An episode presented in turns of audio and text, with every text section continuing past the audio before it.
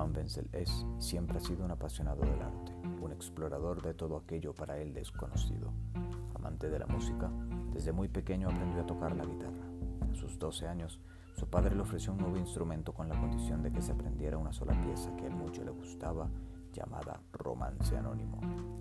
Para su sorpresa, la noche de ese mismo día Juan la dominaba a la perfección.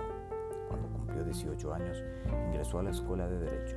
Su objetivo, conocer y comprender el entendimiento de lo bueno y lo malo, de lo justo y lo injusto, el sentir de cada sociedad, de cada uno de sus integrantes. Comprendió la diferencia entre lo socialmente aceptable y el comportamiento natural e intrínseco de cada individuo, entre la libertad y el libertinaje.